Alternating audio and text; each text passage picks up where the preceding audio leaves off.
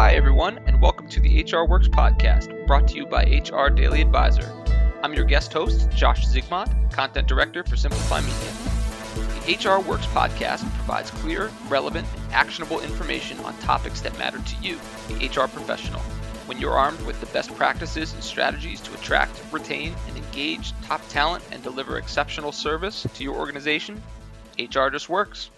On today's episode, we're joined by Mike Bollinger, Global Vice President of Strategic Initiatives for Cornerstone, a talent management system and software company. Mike is no stranger to the HR Works podcast as he first joined us back in July 2022 for a great discussion on the skills confidence gap. If you missed Mike's first episode, I highly recommend checking that one out after today's episode. That's episode 199 and can be found on HR Daily Advisor or anywhere you stream podcasts. Now we've got Mike back today to look at the next stage beyond the skills confidence gap something that's rapidly rising as a priority for organizations aiming to attract, engage, and retain their top talent in this modern workforce. And that's employee development and talent mobility. The Cornerstone People Research Lab and Lighthouse Research and Advisory recently came together to release a global report called Ready, Set, Grow The Building Blocks for High Impact Talent Mobility. And Mike joins us today to take a closer look at some of the findings from that report and help us understand why HR teams should be doubling down on talent mobility in 2023. Mike, welcome back to the HR Works podcast. Thanks. Geez, 199, huh? I wish I could have broken 200. Maybe. maybe. We'll have to have you back on for when we get to three, officially get you on a milestone one. But uh, again, great to have you back here, Mike. Look, for our listeners who have heard the episode 199, they're certainly familiar with you. But for anyone who may be meeting you for the first time, can you just briefly provide a, a quick overview of what you oversee as Global Vice President of Strategic Initiatives at Cornerstone? Sure. The, the job is multivaried in, in a couple of different ways. I do run the Cornerstone People Research Lab. That is the main thrust of what I do. But um, if you're just going to be in research, then you don't necessarily do a lot of the practitioner stuff. I do have a technical background. So I work not only in the research arena for Cornerstone under the point of a rising tide lifts all boats. Um, it's an investment we make in our community but I also work um, in the corp dev environment as well as our um, product strategy teams. So uh, with customers in that regard, so that the research actually has legs. That's great. Now I know we spoke over six months ago at this point. What's something new that you've been working on, uh, you and the team at Cornerstone, since we last met back in July? So when we talked back in July, we talked a little bit about the Global Skills Research Report, and in there we, we called out the confidence capability gap um, which is the perception of the difference between employers and employees in terms of their ability to not only invest in skills development, but from the employee perspective, consume that skills development. And one of the lenses that we talked about in that episode was what we call the high performing and laggard organizations. High performing being those that are better, more profitable, and, and so on. There was 16 elements to that. And the difference in the confidence gap between the high performers and the laggards was significant. And we talked a little bit about that last time, but that led us to do two things. One, we're going to refield that, that skills research in the second half of this year. But at the same time, we wanted to drill down and dig into some of the, the reasoning behind that confidence gap with a lens, if you will, toward the idea of talent mobility. So, in conjunction with the Lighthouse Research Advisory Group, Ben Eubanks, a close friend and an excellent researcher, we went into creating a global talent mobility study around the reasoning behind some of those confidence gap elements. And we surveyed a thousand employers and a thousand employees in North America, Europe, and Asia. And so the idea behind this now is this is the next level, peeling the onion, if you will, on that confidence gap. I love it. It's a great way to take that conversation further and, and keep growing here. So, again, as we're looking at talent mobility in 2023, what are those factors that have really brought that conversation and focus on talent mobility and employee growth to the forefront, really making them a priority for both employees and their leadership teams? What's really played into that? Well, it's it. If you think about it, right, there's not one factor, but it was this confluence of factors, and um, one of them, obviously, is the pandemic. The pandemic pushed companies to rethink their processes and their communications with their employees and their customers. Right. Digital transformation initiatives went from years to months to weeks. And HR was busy building the airplane as they flew. And so kudos to my HR partners out there that were able to weather that. But that also created this notion of visibility. The the what do I have? What do I want? What do I need? And I think it it exacerbated that that request and that requirement because they had to make fast decisions around that visibility. And so that was one. The second one is, and everybody cites the World Economic Forum, but it's still useful 50% of skills atrophy over a three year period. It's just that way. Um, for the audience, there's something known as skillsclock.io. It's put on by the UN. Go look at it. It'll talk to you a little bit about the next generation coming in and what their skill preparedness is. And then the notion of that man and machine tasks, and we're seeing more and more that machines are going to perform more work tasks in the next couple of years than humans, which is okay, but it changes the skill set. So that created this notion of a shared mission, moving from talent management to career management. And words matter. Think about it from that regard. Um, the last one, I think, when we talk about that is as employees, we feel this pressure as well. And we've all heard of, you know, the major calls around layoffs and those kinds of things, which lead us to be concerned. Stop watching those headlines. There's still a significant uh, component of skilling out there, and the employers know that. So, in this talent mobility report, one of the things, thinking about the Edelman Trust and how we trust our own place uh, in that environment, 47% of employees saw the chance to explore more career opportunities. That they said that would make them satisfied. One in five employees said they don't have any visibility at all in that talent mobility report. So we're again talking about visibility. We follow that around job opportunities. And what was really apparent was the lack of visibility is a huge issue in the research. People who don't have visibility are nearly three times more likely to say they wouldn't be interested in other jobs at the company. It was significant. Yeah, I mean, that's a significant gap. As you mentioned, 47% have interest in really growing their skills within their organization, but one in five are only really able to utilize that and, and, taking advantage. There's a huge gap there that, that really can be focused on to meet that employee need. And again, what better time than now to really focus on meeting those employee needs, putting the employee needs first um, in this really challenging time for talent workforce. A hundred percent. All right, so we're looking at some practical ways for HR leaders to really double down on their talent development in 2023. What are some of those practical ways? So, in the report, there were three strategies. Um, the first one we hear about, but there's nuance to it, which is personalizing the approach to growth. And what we found was that women were about 33% more likely than men to say that they wanted to explore projects that helped them learn new things. And people under the age of 45 were 50% more likely that they wanted to explore projects and develop new connections. And employers in large organizations uh, prioritize projects that let them explore other internal opportunities. Coincidentally, in that skills report that we talked about in July, 96% of high performing organizations give employees the ability to look at that personalized skill and look at things that interest them. And only 61% of laggards did. 80% of employees in high performing organizations saw stretch assignments as important to advancing their career. Only 37% in laggards did. So this notion of personalized a personalized approach to growth is an expectation, if you will, and uh, that leads into the next strategy, which is take advantage of some technology. If we know that people want to have, they, want to explore for themselves first before they have a conversation, and in this case, we know that employees are 80% more likely to prefer technology over a manager conversation as their first option. Doesn't mean that we're not going to talk to the manager. It just means I want to be able to explore first. And so something around the notion of self-service technology or opportunity marketplace is tapping into that technology that allows you to look at both your existing skill sets to do some personalized career explorations so that you can have a conversation, an informed conversation with your manager. So strategy number two is tapping into that technology. Strategy number three is leveraging that manager support. And what we found in this research is that those uh, employees who said that their manager would not support them in growing into another position had twice as much a propensity to leave as someone who thought their manager would support them in growing into that position.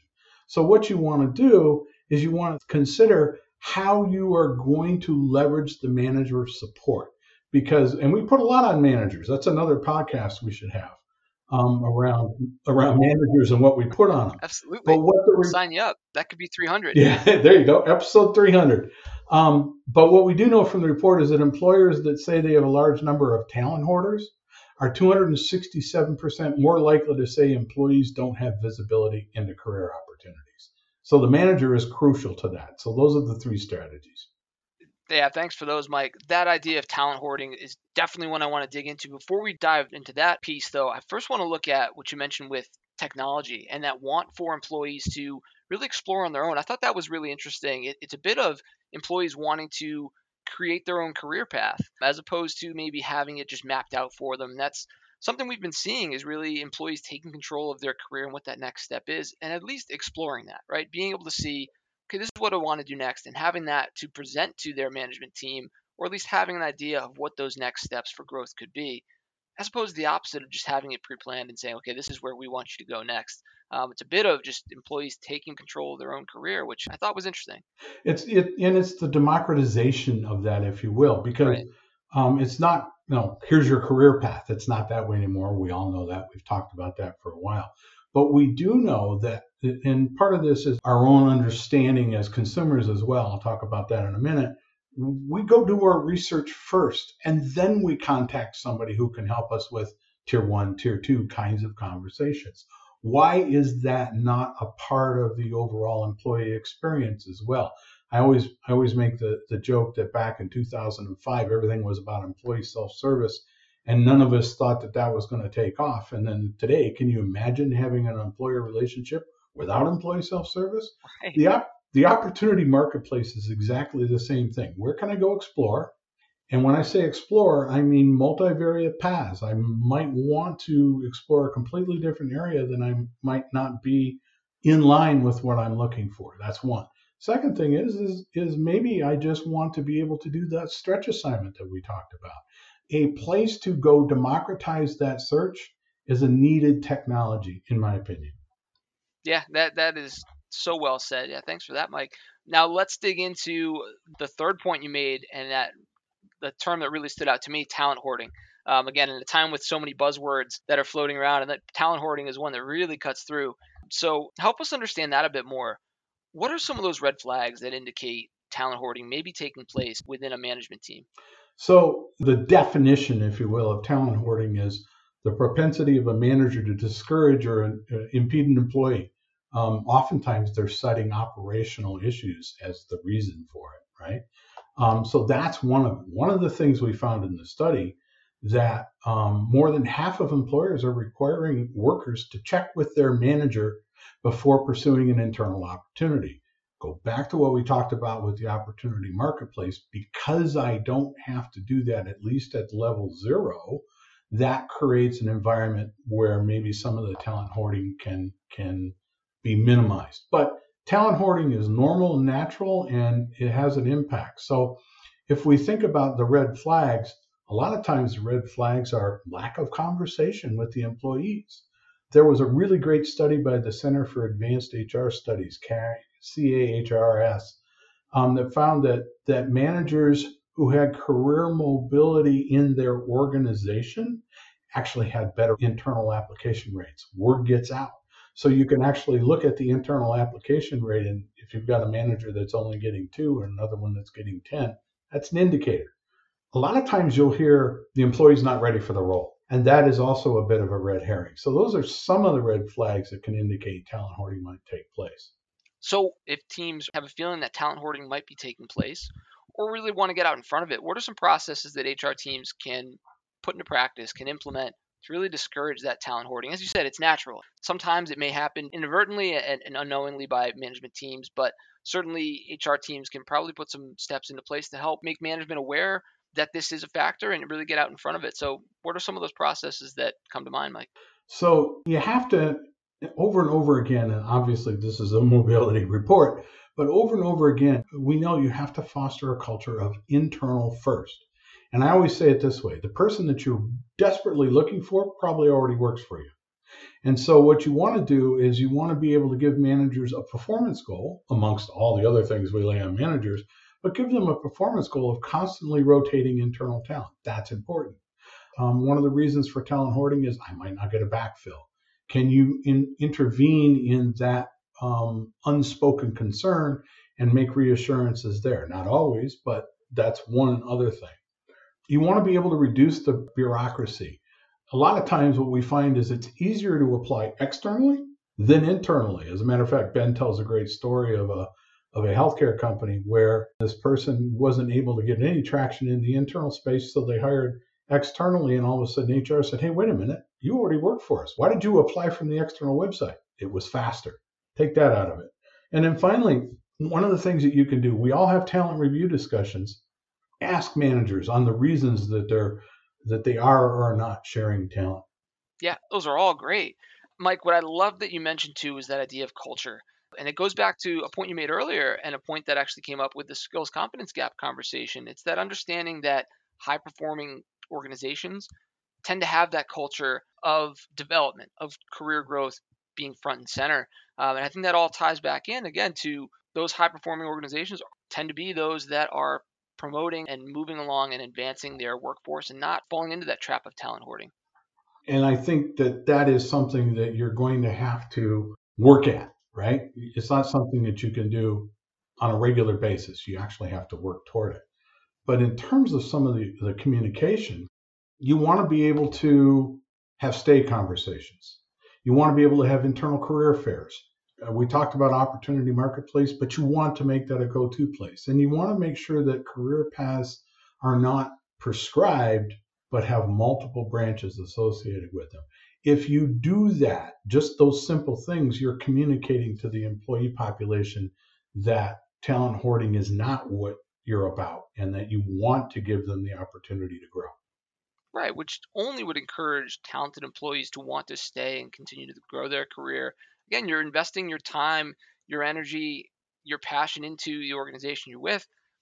And and as the numbers show, right? There's a want to grow and continue to stay with an organization generally from from talent workforce. So giving them the tools, again, creating the environment, the culture to encourage that is only a smart approach for organizations. We know from three of the pieces of research, including this one, that they look to us first. Right. We would think, oh, they're Googling or they're talking. Actually, they look at us first. So have tools in place and strategies in place, being mindful of that. Absolutely.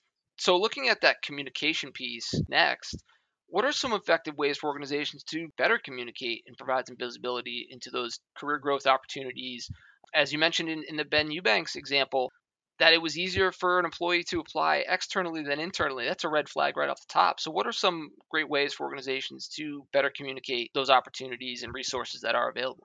So, and we talked a little bit about the stay conversations and the career fairs and career pathing that's multiple branches. But one of the things that I'm very fond of saying is just because you said something seven times doesn't mean the eighth time is redundant. So if you are going to represent that this is an important mechanism and you're using some of those techniques, make sure that you repeat it over and over and over again. That's one. Second one is, and, and I've said this before in one of our earlier conversations, celebrate the wins.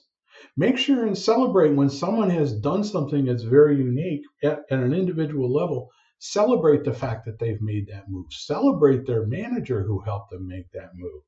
Um, one of the best things we know about change management, which you don't manage change, you only facilitate it, is celebration creates a snowball effect. Yeah, you learn from your peers. You experience that with your peers when you see your coworkers, your peers advancing and finding those opportunities. Why wouldn't you want to also get on board with that? Yep, exactly. Makes perfect sense.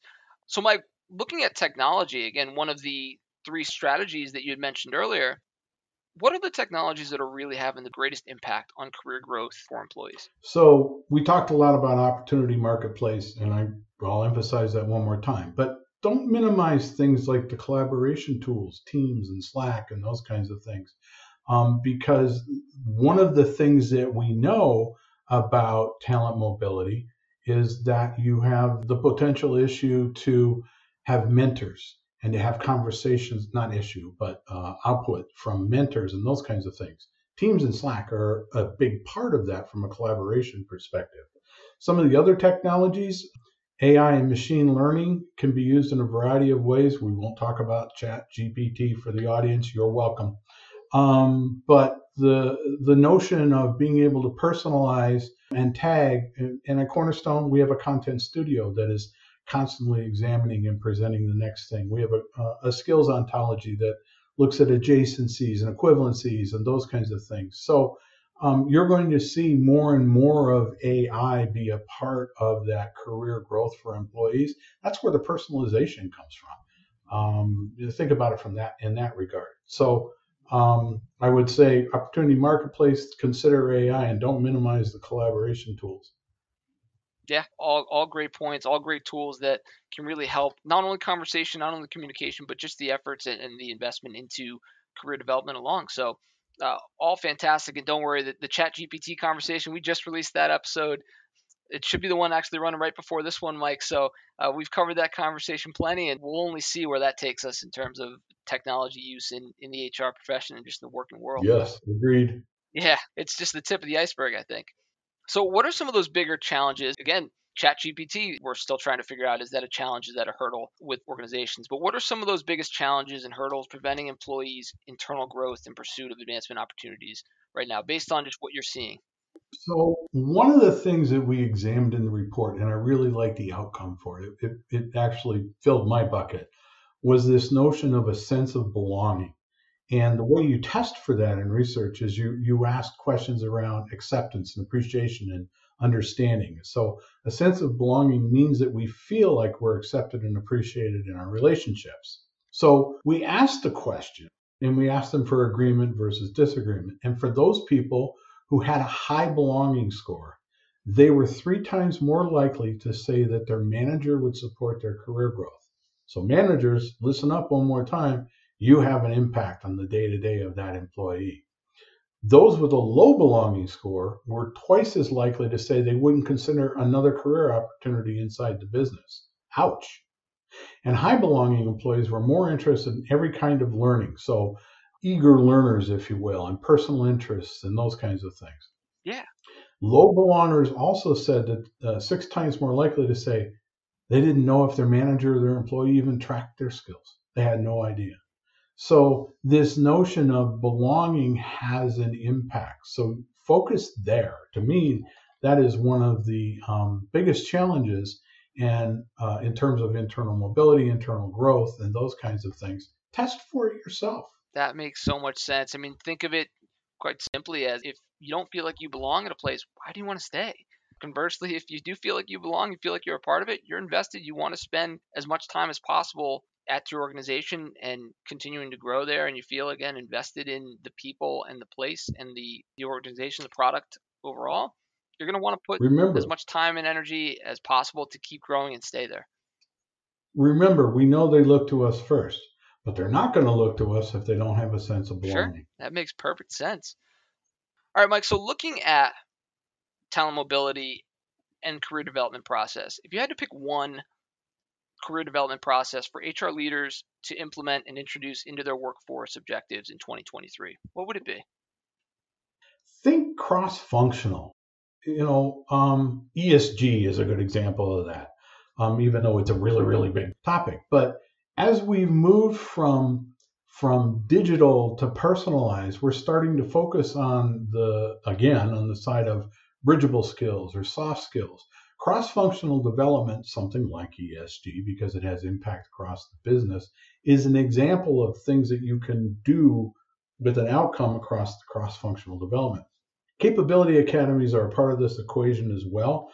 Probably a conversation for a different day, but the idea behind business sponsorship of the outcomes and the behaviors through capability academies, I, I think that's another example of cross functional development. So think in those terms. Uh, don't think necessarily in silos. Think about how you can spread that so that it's bridgeable and used in many places. That's great. So then, Mike, where do you see talent mobility going? Skills development, how does that evolve beyond 2023? Boy, there's a lot to that. You know, I had the opportunity a couple weeks ago to go to the Consumer Electronics Show, and I hadn't been for several years. And what I came away with were two things in, in particular. And the first one is really this notion that employees and consumers are actually two sides of the same coin. And what I really came away with was we're competing, we and HR are competing for their attention and mind share. Um, there's digital self sufficiency going on. 58% of consumers are using online learning. New media habits like content creators in particular are huge. As a matter of fact, the content creator economy was, if you will, was all over the floor. Sony had Mocopi and creator cameras, VR and, and AR, haptic was everywhere. And so this notion of what I call the garage band of content, I think is coming more and more to the head. So how do you support that? How do you support that in a way that allows for some sense of governance, but also allows for the innovation? Um, by the way, as a, as a quick aside, the automotive platforms that were there, oh my gosh, they're getting ready to explode with content. So that was one. Right. We're, we're finding new ways to meet customers, to deliver content in all forms and mediums. The ability to focus and hone in and, and pin someone down for extended periods of time, that's fleeting. I think you're, you're fighting just distractions constantly. So I think when you can find ways to integrate maybe talent mobility and skills development into just various forms and really again meet customers where they are, that's the the trendy term, but it makes so much sense. That that's where I see it going, but it seems like you're seeing the same thing. And again, just even being somewhere like Consumer Electronics Show points to that as well. Translates all the way through, and we know that the new the new consumer, if you will, they're lifelong learners. They're already built that way. So how do we attach to that mind share? The other one is pretty quick, which is AI and, and machine learning. Make sure that you use ethical and governance around those things.